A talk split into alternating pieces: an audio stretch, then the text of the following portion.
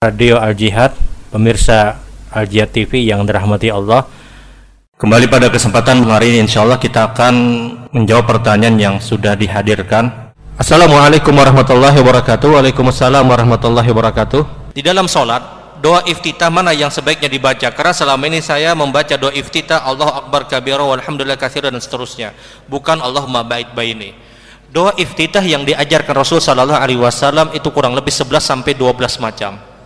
Tidak hanya pada Allahumma bait baini tidak hanya ini wajhatu tidak hanya Allah berkabira ada sekitar 12 macam. Dan kita boleh memilih doa iftitah mana yang paling kita kuasai paling kita hafal. Ikromataya saraka ma'aka minal Qur'an.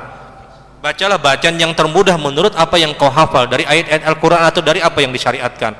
Kalau yang ini wajhatu kita tidak hafal kalau yang Allahumma bait baini juga kita tidak hafal, kita hafalnya Allah berkabira walhamdulillah katsira wa subhanallah bukrata wasila, maka silakan dengan bacaan tersebut. Atau dia memilih alhamdulillah hamdan katsiran thayyiban mubarakan fi. Beda dengan i'tidal, sami Allah liman hamidah, rabbana walakal ham.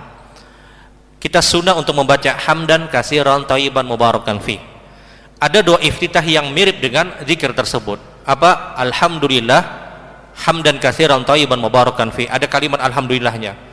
Ini pun doa iftitah yang pernah diajarkan Nabi. Kata Rasul sallallahu alaihi wasallam siapa yang membaca doa iftitah ini yang alhamdulillah hamdan katsiran thayyiban mubarakan fi maka puluhan malaikat berebut untuk mengambil keutamaan ini dan mereka berebut untuk menyampaikan kepada Allah bahwasanya fulan telah membaca ini ya Allah turunkan keberkahan untuk orang ini.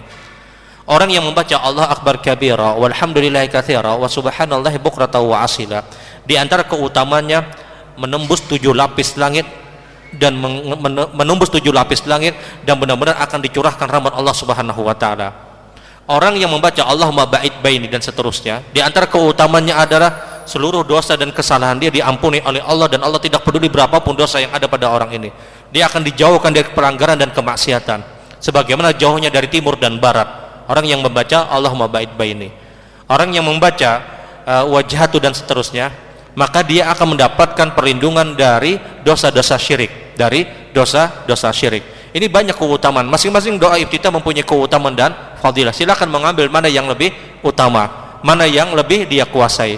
Yang Allah Akbar kabir silakan. Yang paling ideal adalah dia menghafal dua tiga macam doa iftitah yang pendek-pendek aja.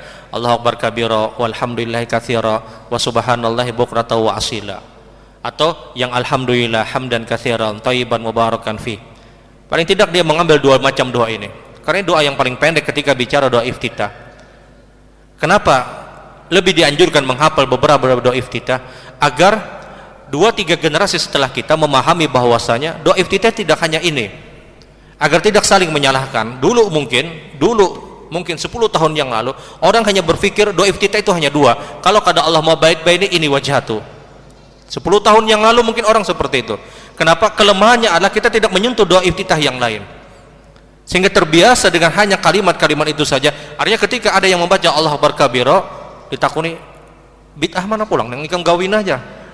Kenapa? Karena kita kehilangan iftitah yang lain. Jadi idealnya adalah dia menguasai dan dia mengetahui dan dia menghafal beberapa iftitah kenapa masing-masing punya keutamaan wallahu alam.